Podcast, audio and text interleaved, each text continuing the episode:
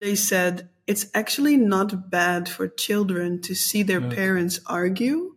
It's actually okay as long as they also see how you resolve the argument together.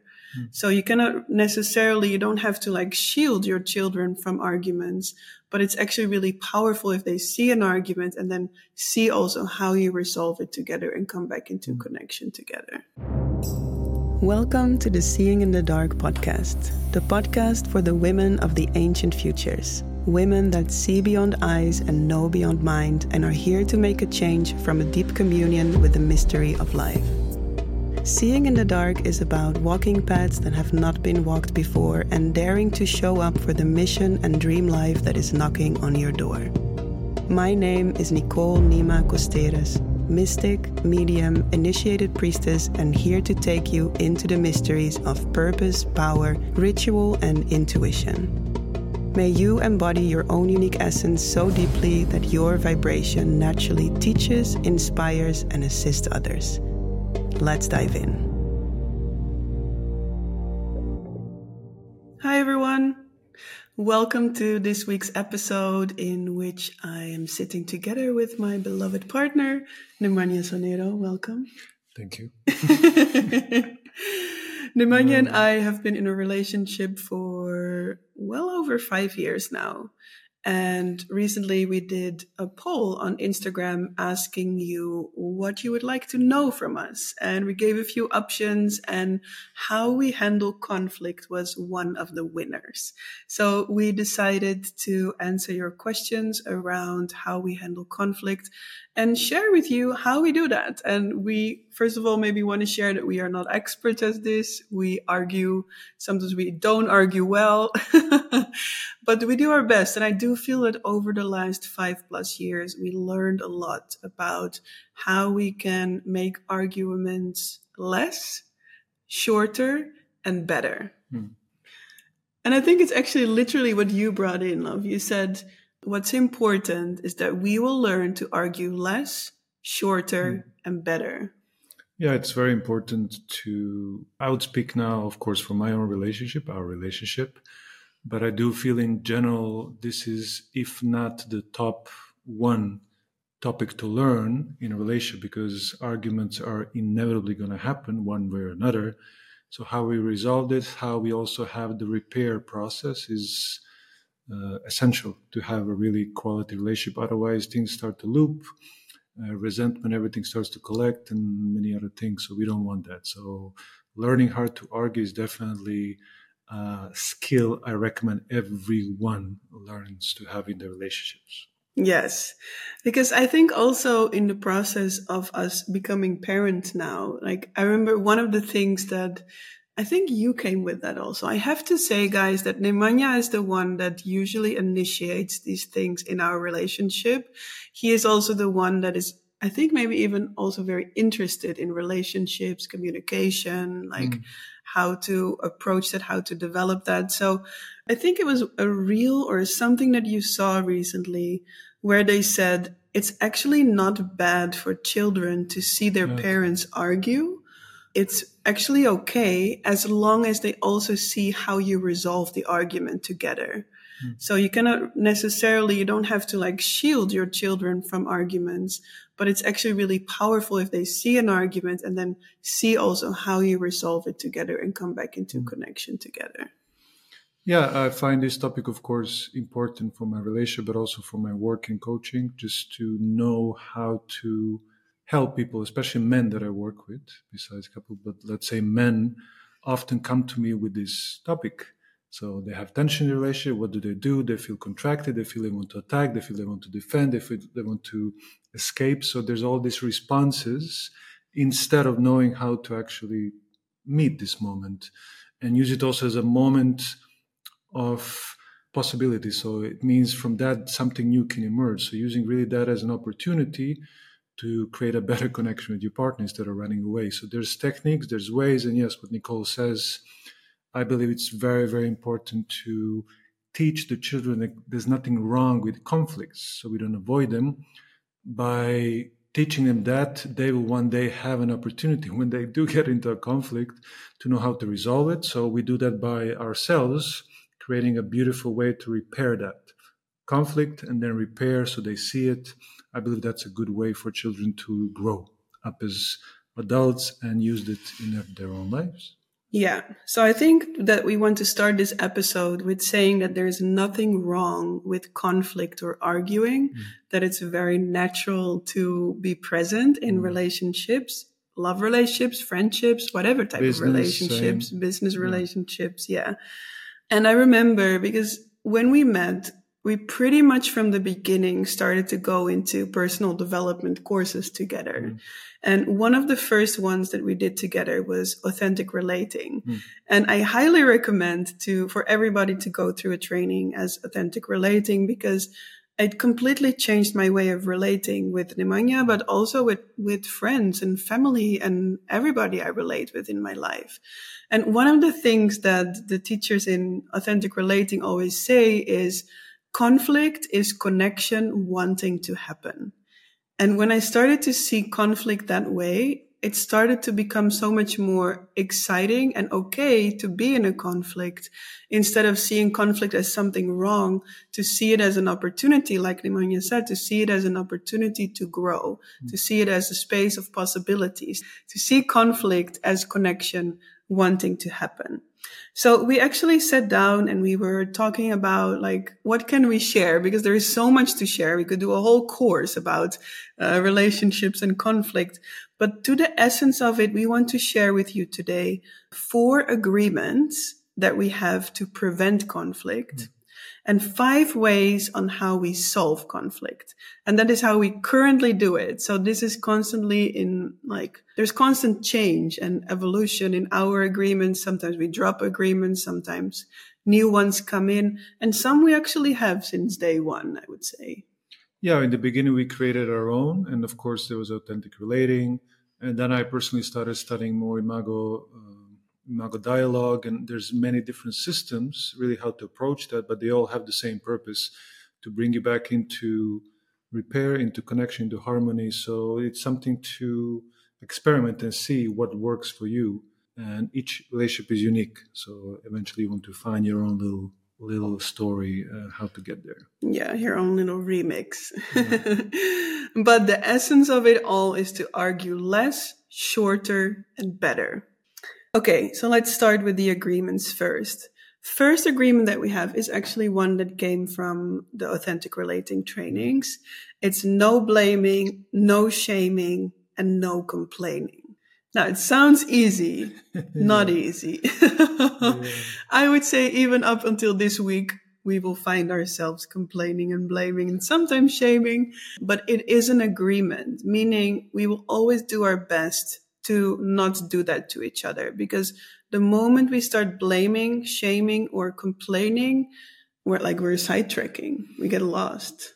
Yeah, and these things appear due to various of personal reasons, and we all carry our own little triggers and traumas and what we learned from our parents, environment. So the intention, setting an intention like this, is, means also you create an internal and external space where this is this is a rule this is an agreement so it's present in the space. So even if you don't do it always we are somewhere in the back always aware. So by repetition we train ourselves to have that as a as our law.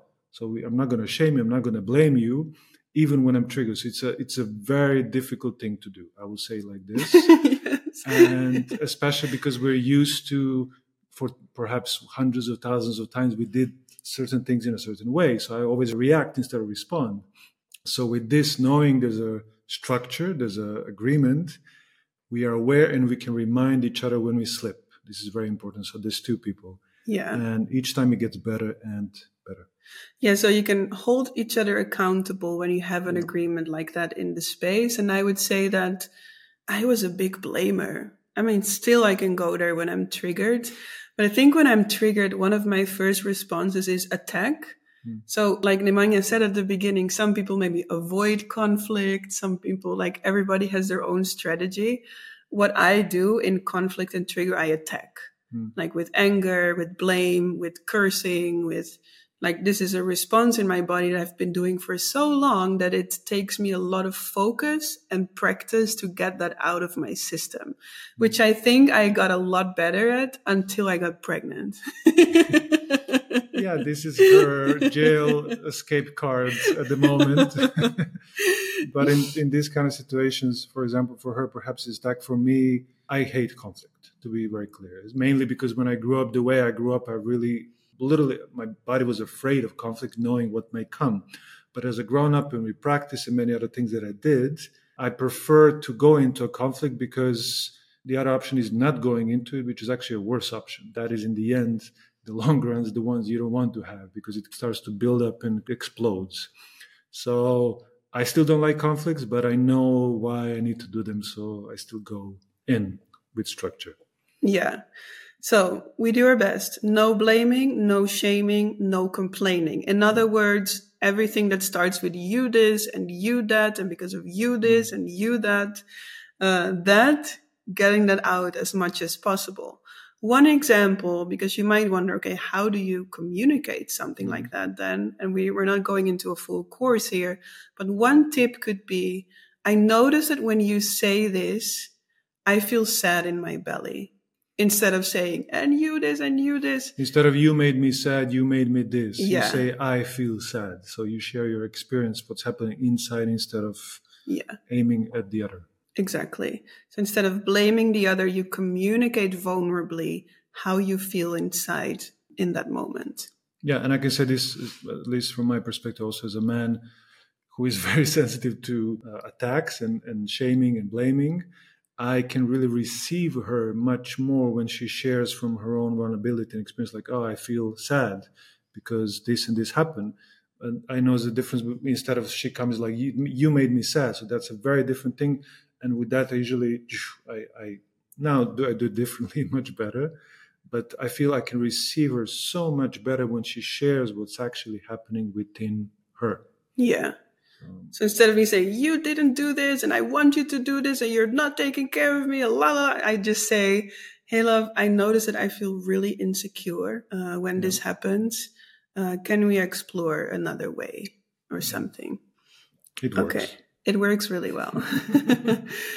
okay. Second agreement is that we call for a pause when tension is rising mm. or when we notice a tendency to explode, blame, or complain also since I'm pregnant, I hate the pause because there is something in me that wants him really close. And the moment when, when we are in an argument and he leaves, my body literally can go mm. into panic. So what's really important currently in our relationship when one of us calls for a pause and what we do then we call for the pause maybe i go for a walk outside if i call it maybe he goes into the mm-hmm. other room if he calls it but specifically when he calls it now, it's really important for me that he tells me how long he needs to pause for. Otherwise, I get really, really anxious. Yeah. So he will then tell me, I'm calling for a pause. I will come back here in 20 minutes and he will spend some time in his office or something. Yeah, there's a, I would say there's even three words. I mean, mainly this is the one we use, but I would say number one would be slow down.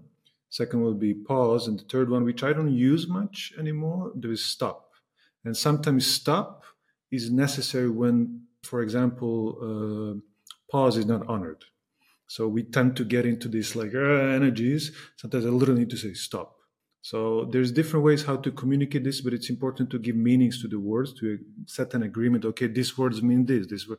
So you create a clear intention. But specifically with the pause, I use it for a few reasons. One, if I feel her or me, there's a tension building up, and we start to go into blame, shame, etc. So we start to more poke each other instead of really going to something constructive. But it starts to expand, and I know where it might go. It might go into a whole different level of argument. So I notice that, and I can call for a pause. And sometimes it's because, like I said, it's her. Sometimes I just feel myself. I'm reaching a point where if I cross that point of my patience, of my capacity, I might say things I cannot take back anymore. So I prefer also for myself to take a pause. I need a moment. I need 10 minutes, half an hour, 45 minutes, depends what that is. And I take my time and I come back when I'm regulated. So it's also for me, but sometimes for her. And it's just sometimes for us. I think it's just a good, okay, let's just take a minute. Yeah. No talking. Yeah. Because it helps to slow down. Because I think one of the things that happens in a conflict, energy starts to rise and speed up. Mm. And when we allow that to happen, it's very difficult to come out of that rising and speeding up. So when you slow down and call for that pause, it's also easier again to zoom out and see, okay, what's actually happening here? what is happening underneath the surface and what is needed to come back into connection mm. or find a solution mm. together. I will just add one more thing, which is maybe another podcast topic. But slow down, pause, and stop might be also used in lovemaking in a good, really constructive way. So that's another episode. Yeah, that's another episode. But it's really good, good words to use in specific moments to take a breath. Yeah. And uh, yeah, for now. Okay. So first one was no blaming, no shaming, no complaining. Second one was call for a pause when tension is rising or we notice a tendency to explode or speed up. Third agreement, check if anywhere inside you want to be right. Hmm. Because this is something also, I think it's actually from uh, our friend Leonie and her program, this one. I'm not sure. But usually in the conflict, you both want to be right. You both want to be heard. You both feel unheard and you start to blame each other for it. So this third agreement, I remember that I think it was Leonie that she said, in a conflict, you can either be right or be in connection. It cannot never be both. Hmm. So if you can check where inside you are fighting to be right and see if you can relax that a little bit more, that in and of itself will already bring more mm. breath and spaciousness and connection. So, where inside are you trying to be right and fight for it? Yeah. And for me, this is a tricky one because it really asks for some emotional maturity, I would say. Yeah. And also to keep the ego in check because I sometimes, well, I would say like this sometimes perhaps I am right but, but that's not always the point. It's not maybe perhaps something that will bring us together, even if I am right. So there's ways, and I would say there's practices and, and approaches, and there's also moments when I can come to her after perhaps an argument, after we are calm, and I can actually share, hey, love, we go into the details, and yes, I might be right, but the point is, this is what happened, this is what occurred, this is what we can, you know, how are we going to approach this? But in the middle of the argument, it's not the best idea to try to claim that you're right. No. Often it doesn't work. No. Okay, so it's more like putting oil on the fire, so more fire happens yeah. in the conflict. Especially if I'm right, that puts even more fire to her. So. Okay, that was number three. And we'll actually go a bit deeper into that when we go into how we mm. resolve conflict in a moment. But for now, just the four agreements. The fourth agreement, which is like since I'm pregnant, everything is a bit amplified. So this fourth one is also really extra important for me right now. Um, but also outside of the pregnancy, it's an important one for us. agreement four is we don't go to bed in a conflict. Mm. We just don't. Unless we both agree that we need a night of sleep on it. Yeah, because sometimes we may even get from an argument to a regulated, calm state and connection, but still the topic is not resolved. Yeah. So sometimes we do need a night or two to, okay, what's the best to do? And I don't always have the solutions, neither does her. So we're like, okay, let's just drop it. Otherwise, we just loop, loop, loop. So a good night's sleep can be really helpful. But like she says, at the moment, that doesn't really work. So we have to adapt. But ideally, you would go to bed, it's resolved. Yeah. And yeah, I strongly recommend when you argue, do not do it in bed. No. Do not do it. Make the bedroom a sacred space where that energy of conflict does not mix with with your yeah something is very intimate. So if you have a conflict, make a set place. Perhaps a living room is somewhere you can do it. So do not argue in bed. No. And I think we go also deeper into this one in the resolving of the conflicts. But sometimes what that might look like for us is that we have a conflict and then bedtime is coming. Then we're not going to like stay up the whole night until it's resolved. Mm.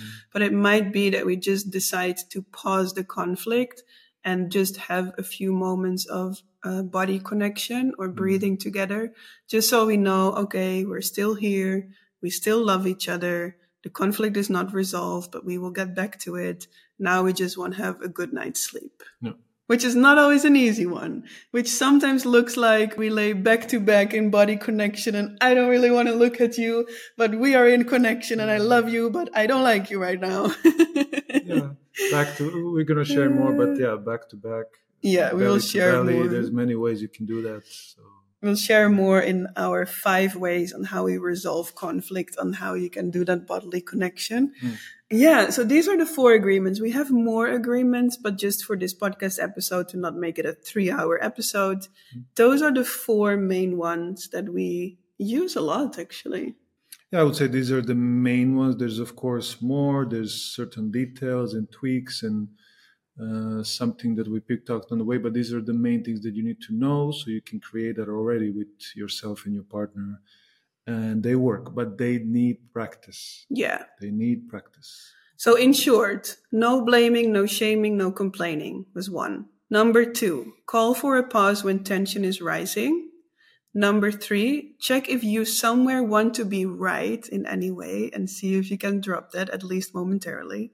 And number four, don't go to bed in a conflict and also don't have conflicts in the bed. Those are the agreements. Now we want to share with you five ways on how we resolve conflict. And also, I think this is a bit the result of five years trying different things out and coming to a place where these five actually work pretty well for us most of the time. Mm. Maybe not all of the time, but most of the time they are working pretty well. Yeah, and giving grace to each other to make mistakes and to understand that this is something no one masters, it's something to practice over and over again. So to approach this, like I give grace to myself and to you in our relationship. We're going to make mistakes. I'm still here. I love you. We messed up, but let's do it again and again until we learn how to do it. So Yeah. So the first one, actually, we weren't sure. I was even before we started recording, I was like, should we put this in agreements or is this a way of resolving conflict? And I think maybe it's a little bit of both.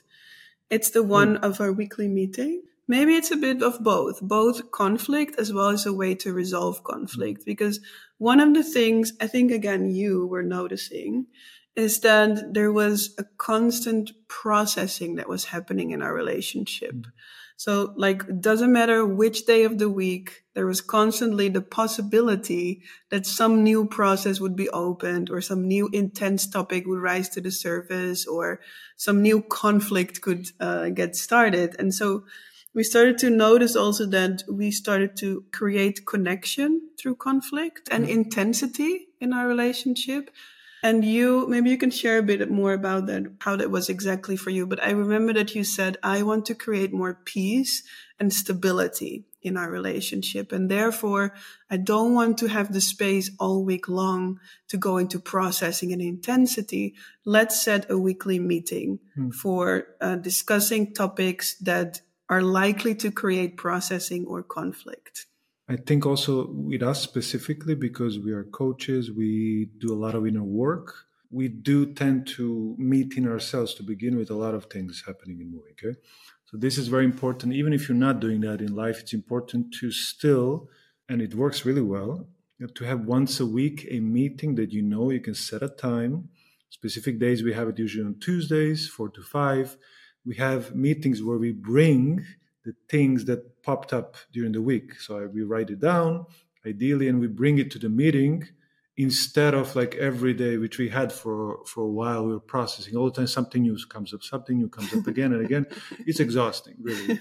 So it's not efficient. It's not practical. It doesn't bring us more together. It just creates more distance. So this feels much more effective when you create a structure one day a week and you bring your things which you want to talk about and then in the in the rest of the time feels more spacious. More time ah i have more time to connect more time to breathe out to relax to think more straight.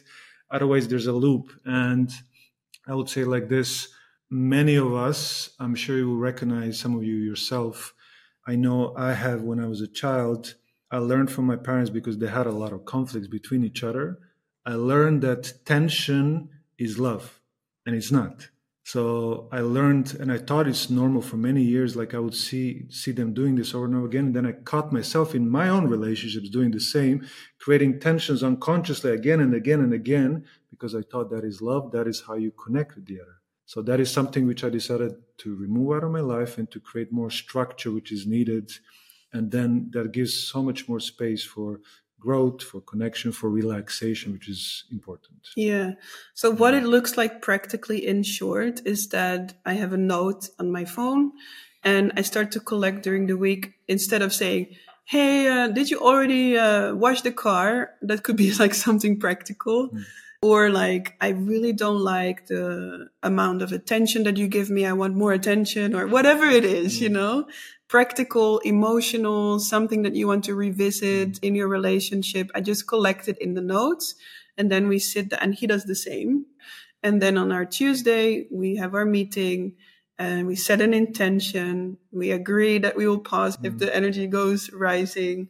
Yeah. And then we have our, we discuss these things. Yeah, I would just add what something that works really well before we start actually that conversation we take a moment to connect, usually by touch or an embrace, yeah. body to body, or eye gazing, or taking deep breaths together to synchronize our nervous systems and setting an attention. For example, for this meeting, my intention is to stay relaxed, stay connected to you. If the tension rises, invite us both to slow down or yeah. to pause.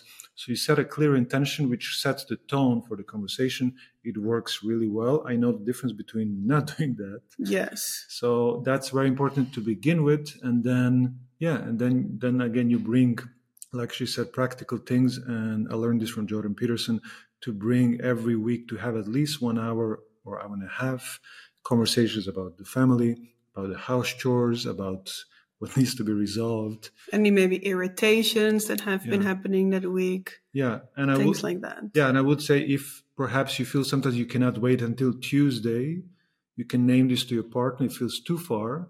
I feel this is very important. Can we have the conversation now? Yeah. Or tomorrow, or whatever that is. So that can also occur. So it's not strictly Tuesday only. We you can modify, but keep it as a yeah. one day a week. And actually, recently we forgot to start with the intention and the body connection, and we ended up in a conflict. Which is a great example. I was literally, I, I told it later, I said, Oh, we forgot. we didn't do it. You see what happens when we don't do it. So please, let's next time set an intention. We did it a bit too quick, like it's a chore. Don't yeah. make it a chore. Make it really not a practical thing. Make it a sacred moment still for you both because it will bring you together. So yes. it's not a it's not a list a check-in list. No, it's a moment for you both to meet. Yeah, so weekly meeting with triggering topics or topics that are likely to bring up conflict or processing. Okay, the second one is uh, the pause. We named it also in our agreements, but uh, we want to share a little bit more on how we use the pause to resolve conflict also. If I look back at the last few months, I can give an example of two times where I called for a pause I went for a walk outside.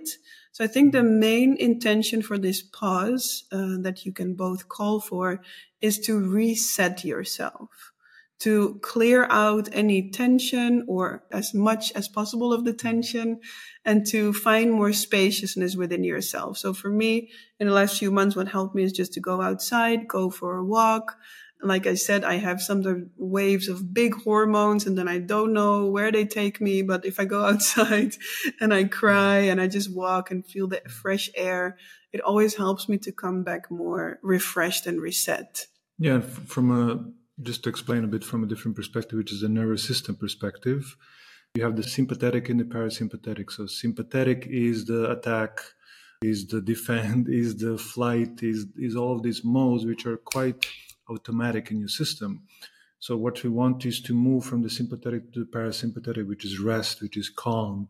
And you do that in specific ways. A walk is a beautiful way, or we can name, we're going to name now a few, but just realizing that again takes practice to feel, or the other one can remind each other, like, hey, love, I feel, that's why we call the pause.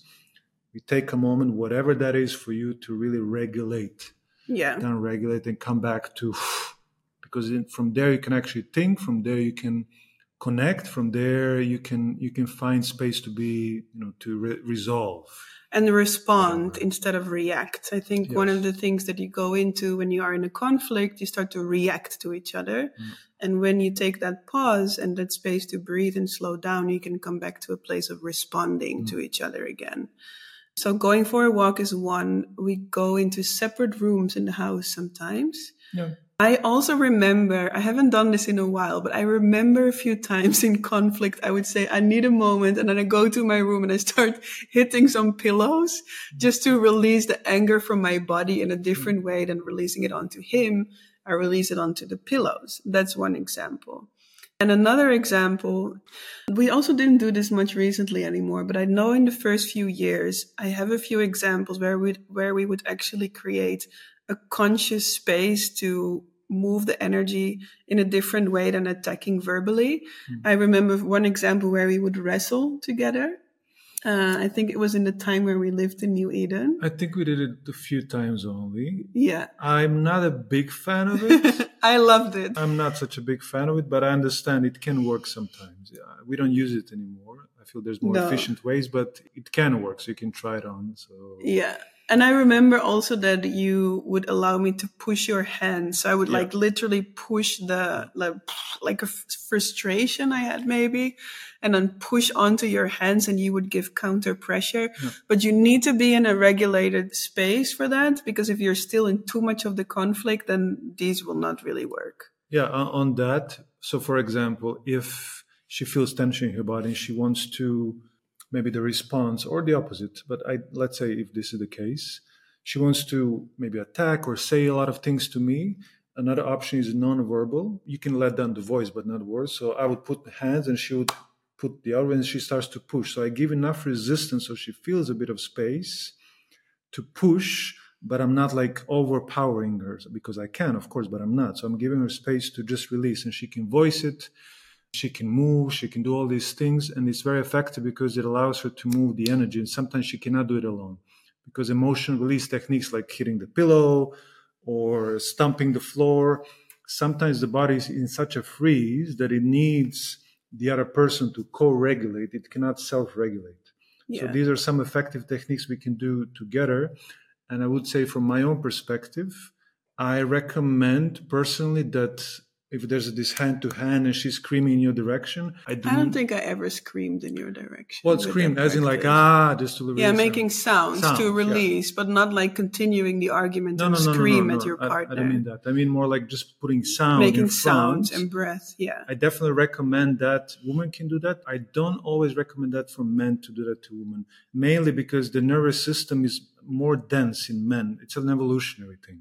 So often the woman cannot fully take all that energy. She's, her body is not built. She can, but it creates different impact in the body and the nervous system. So I definitely recommend more for men if they have that frustration, not to put it towards the woman, but to face, for example, the side and to smash the floor or whatever, or the yeah. pillow, but not directly towards the woman. That's a good one, love. I like that. Okay, so we want to share number three and number four. And it sometimes happens that first is three and then four, but sometimes we have first four and then three. So mm-hmm. we will share both of them, but sometimes they're flipped in order depending on the situation, depending on what we need, or depending on how it naturally flows. Number three is prioritize connection first without talking. This one, like especially in the last few months, I've seen conflicts resolve without even needing to speak any words about mm. it. And this for me was very interesting because in all these examples where the conflict would just resolve without needing to speak even anything about it and genuinely feeling cleared out around it, uh, was when we would go into bodily connection. I think one of the things that it does, the bodily connection, is communicating, I'm still here, I still love you. I remember that we are on the same team. In essence, we want the same thing for each other in our relationships. Mm-hmm uh, so this coming together in physical connection and if possible breathing together like nemanja said helps to regulate and calm down the nervous system. Now this is not always possible when we're super triggered. So sometimes bodily connection what it looks like is that nemanja can come to me and i think also you are better at this than i am um, but he he comes to me and then he just offers his hand. And immediately the moment where he offers his hand, something just melts and relaxes mm. in me. And then I give my hand and we just hold hands for a while. Mm. And then the, the tension kind of just melts out of the space. Like we said, sometimes it's before we go to bed and we are too triggered to face each other, but then we lay back to back uh, in connection with each other and we feel each other's breath. We remember that we love each other. Maybe we don't like each other fully now, but we love each other mm. and we can go to sleep from a relaxed or as much as possible relaxed place. Yeah, it creates safety in the moment. And often we, when we get triggered and all these things that come up, we often feel unsafe. And to just, for example, like she said, a hand, or if, if for example, if you have a capacity in that moment, which is not always easy, but it can happen. I know myself. For example, we were, and I just literally just get up, or we after the break, I just come to her and I just hug her. I just yeah. hold it in my arms. And there's no words because the body in that moment will speak so much louder than words and create like breathing out. So I feel that's I would even say that's a often responsibility of a man. So because men have this beautiful capacity, women too, to hold the masculine uh, structure, but men especially have this naturally to hold, to create that safe space, just to embrace her, hold her. That's it. You don't need to do anything. You don't need to say, you don't need to explain, just hug her, and it, it works magic. It works really well. Most of the time. Yeah. Uh, if it doesn't work, yeah, fine. It's you try different ways, but with practice and allowing that to happen, it's it's beautiful. Yeah. So sometimes after we've done a pause, we come back into the connection by hugging each other. Sometimes maybe we lay with our like we lay flat together with our bellies touching so that we can feel each other's breath. Yeah, belly to belly. Sometimes we hold hands for a bit. Mm-hmm. Uh, sometimes it may be just body connection without necessarily hugging or doing anything. Uh, but anything that includes physical connection, basically. Mm. Yeah, last but not least, I would say, especially this part of belly to belly, when you connect with your bodies to the side, you connect your bellies literally, and you start to breathe. It Doesn't need to be perfect, synchronized, but just breathing together automatically it has amazing impact on the nervous system. It relaxes you then yeah. melts you down and often things are resolved very very quick after that. Yeah. and no talking. That's the important part of this number three no talking during this physical connection yeah okay number four is do a share from vulnerability do a share from vulnerability. Mm-hmm. And like Nemanja also said, that he can receive me so much better when I share myself from vulnerability instead of from you this and you that and from the place of attack. Mm-hmm. And vulnerability is a way of communicating that is inarguable. So that means, um, this again is also from my friend Leonie Gabriela from her program, but it means that if you communicate something to your partner and your partner can say, no, that is not true, then it's not inarguable. Inarguable means I noticed when that happened, I felt very insecure. Then he cannot really say, no, that's not true because it's my experience that is happening in my body, in my emotional body. Or I noticed when you said that, I felt really, really sad and I didn't know how to respond right? So you communicate from your feelings in a way that is inarguable. Yeah, this is especially, I would say, for women, this is very important to learn how to, well, for both men and women, of course, but I notice for me as a man to to receive her in this way, hey, she's being vulnerable, she's opening up, no matter what happened. So whatever happened before, not that doesn't matter what detail, but I feel I can really ah it invites me also as a man to i feel almost like my spine is becoming more erect like i feel more open more soft more ready to hold her and to receive her in all that that it is without gaslighting her but like really okay this is what's happening in your body. I can understand that. And that's a good way to break down the ice and just to move to the next next uh, place to which is uh, repair. Yeah I do think it's also nice for me as a woman to receive your vulnerability. So I understand what you say that what you're saying about the men, but I also notice when you communicate yourself vulnerably that it's actually also easy for me to receive mm. you. But maybe what you mean is that you don't necessarily have to share like all your vulnerabilities upon me, but maybe the ones that are relevant for the argument is actually also important, no? Mm yeah again depends moment to moment i would say like this there's different school of thought on this specific yeah. topic about men being vulnerable. So, what does that actually mean? Or being emotional. And there's different ways to approach this. What we have in our relationship, we do have that freedom and we have, I would say, the maturity to be vulnerable and to be clear also what's actually happening. Sometimes for her, she doesn't fully understand maybe what I'm saying. Verbally, I'm trying, I know this multiple times to approach it from different ways to explain. She doesn't fully understand me. So sometimes the language that she needs is a bit different than what I can offer. So for her, perhaps the language of more emotional language or vulnerable works better. Mm. And uh, this can be quite quite beautiful. And I would say to get there, there's a practice of tracking. I'm not going to go into the details, but practice of simply explained taking deep breath, just noticing what's happening in your body, scanning your body. Okay, I feel a bit, for example, tense in my heart. I feel a bit closed. Yes. Just tracking what's happening. And so, voicing that. Yeah, you can also do some, mainly it's for yourself, but also you can voice it out. Because when you can track, you can stay conscious of the moment, stay conscious of your body, and then things are much easier then and resolved and again back to connection. So tracking is very important and one of the most difficult things, to be honest, that exists to, to do on an emotional mastery uh, team. Yeah. yeah. So do a share from vulnerability that is inarguable, meaning without blaming, shaming, complaining, mm. um, but really from your own, uh, what you're experiencing in your own body. What really helps also when, when we do vulnerable shares is that the other repeats some of the things that they hear you say. So when I mm. do my vulnerable share, then Nemanja can literally say, I hear you say that. And then he repeats some of the mm. things that I shared. And this really can support the feeling that I am heard, that he's listening to me. And I notice it relaxes me when he repeat. He doesn't have to repeat everything, but just repeats some of the important things that I share. And then that communicates to my body, okay, I'm mm. received, mm. I'm heard. Mm and she can hear from my mouth what she actually said yeah. which often when we say it from our own mouth maybe we don't fully understand what we actually said or what, what's happening. When we speak it out they repeat it. They're like ah actually now i realize even more what's what's going on. Exactly it's a really beautiful practice too simple but powerful. Yeah.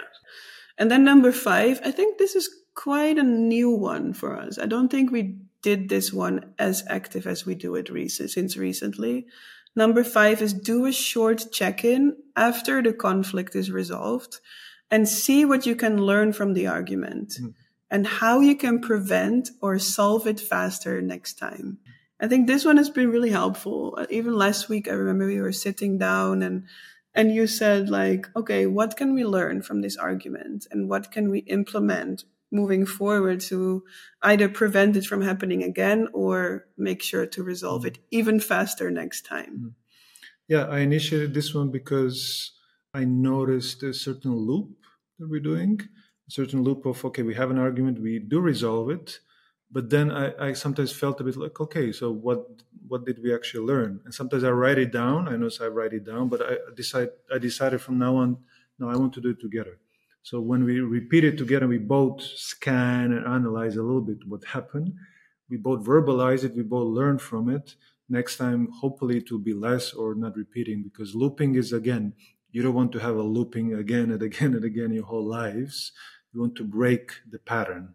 And you break the pattern by speaking of it, see what happened, and set an intention for next time how you want to do it yeah. Differently. And keep that simple i would say. I think that's that's also one thing that is important. Keep it simple. Just like okay i think last time you said wow i noticed the moment when you communicated yourself vulnerably i actually could receive you and then the conflict just resolved itself. Hmm. so that was a reminder for next time to start communicating my vulnerability sooner instead of first going through the whole conflict and the whole pause and the mm. whole like you this, you that, and then mm.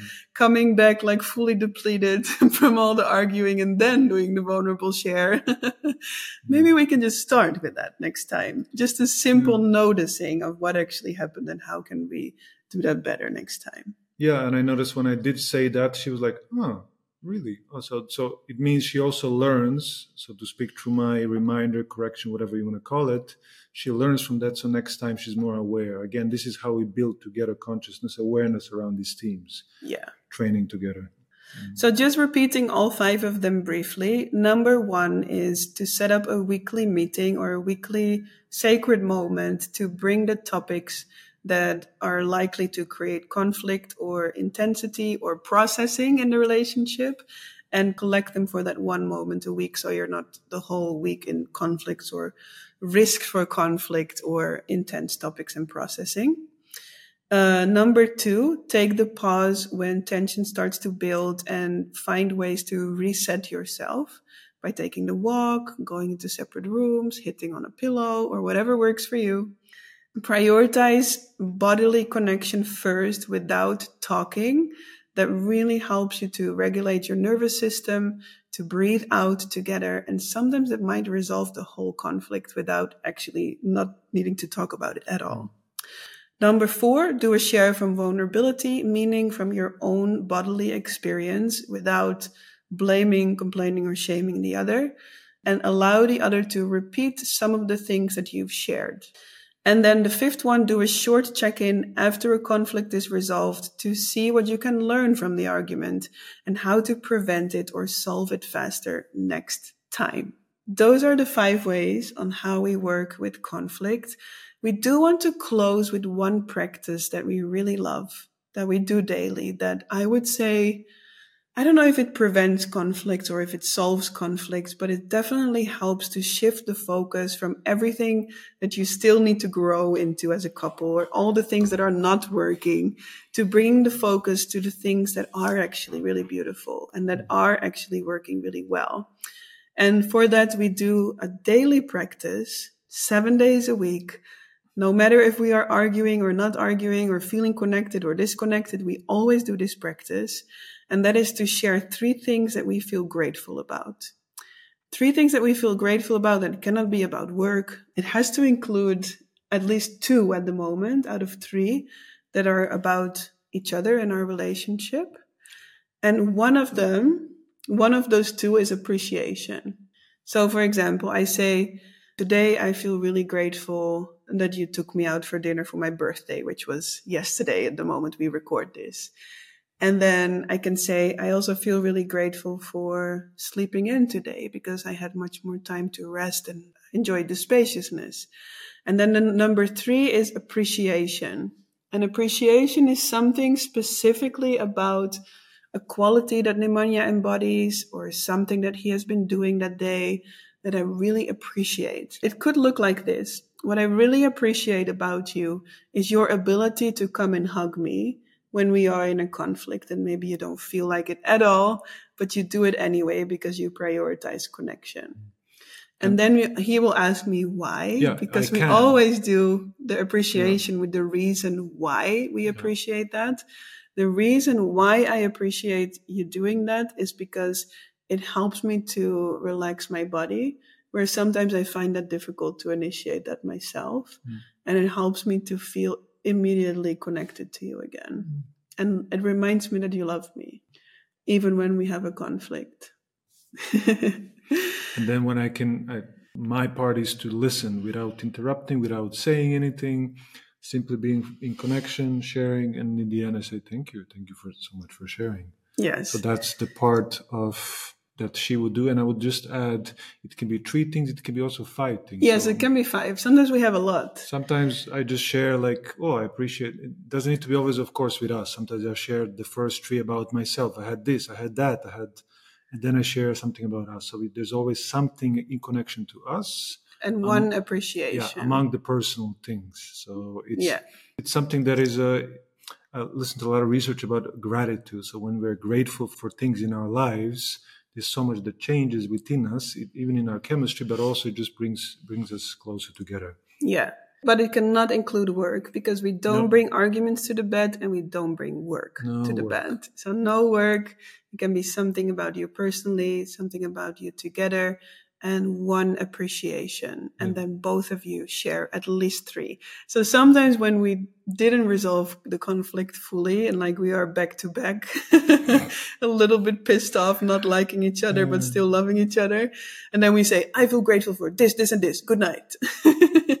but we still did it. But we still did it. we still did it. But, uh, and I would say this is 90 i guess 8% we do it right before we turn off the light yeah. we fall asleep. So we do it in bed. It's a nice tradition. Sometimes we do it maybe previously in the living room yeah. But overall we lay down in bed we relax we share this. That's how we close the day. So it's like a little ritual Yes.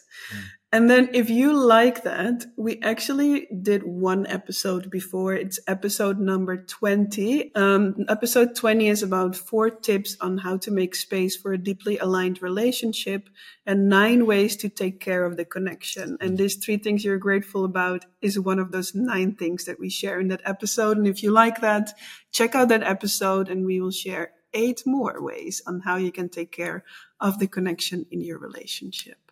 Yeah. I think we want to thank you so much for being with us today. I think the reason also why we do this around the holidays is because we noticed that most of our arguments were happening on the weekend. Huh? Interesting. Yeah. I noticed that recently most of our small, doesn't matter what kind of conflict, but usually it happens in moments of relaxation. Yeah. And there's different research on that. Uh, but I would say when we start to relax, we are more perhaps open to share specific things and we want to bring it but it's beautiful again what i shared before to check in with your partner and again move it for the weekly weekly meeting. Yeah. And you can also communicate hey there's this topic i would like to communicate. I'm not sure if it's for tuesday or now. Uh, you can mention what it is and then i have the right to respond mm, maybe not now. Let's leave it for tuesday yeah, but the reason why I wanted to bring this up is because we are going into the holidays and we also want to wish you Merry Christmas and beautiful holidays. Okay. But because for many of us, there will be more free time in the holidays. So may this episode help you to go through the holidays. And if you go through a conflict, to argue less, uh, faster and better. I would say there's nothing wrong with a conflict yeah. I would even say in some some psychologists that I found, they would even say it's even necessary to have it like a one. Let's say you have two weeks of no conflicts. It's good to have one moment of just a bit of just bring more energy. But I again invite you to practice to do it in a way that it's meant to connect you both. Yeah, so it's not to create tension. It's just like a moment of like like it's a natural. I would not say it's an unnatural thing. It's a natural thing and it's even connected to polarity a little bit. But again, there's a there's a ways how to practice to do it in a good way, and uh, to also make it playful, not to take it too seriously, just to bring a bit more playfulness. Ah, okay, now we're having another one. Okay, let's see how we can do this better this time. So. That's a good one. That should be number six on how to resolve conflict. We actually do that more recently, also just also to bring some laughter into it, you know, and that make it a bit light. Doesn't always work, but in some conflicts it actually does work just to remember that we don't have to take it so seriously yeah. you know? We love each other and it's all good. So yeah bring some laughter into it. All right guys wish you beautiful holidays beautiful christmas and beautiful entrance into the new year. And we'll see you again maybe with another episode next year. Let's see, see. next year. Much love. Bye did you receive any inspiration, motivation, or powerful breakthroughs by listening to this episode? Then please share this episode by taking a screenshot and tagging me in your stories at nicole.nima.costeres. I would love to celebrate you, share you in my stories, and it would mean so much to have my work reach more powerful, passionate women like you. Thank you so much and looking forward to see you next week.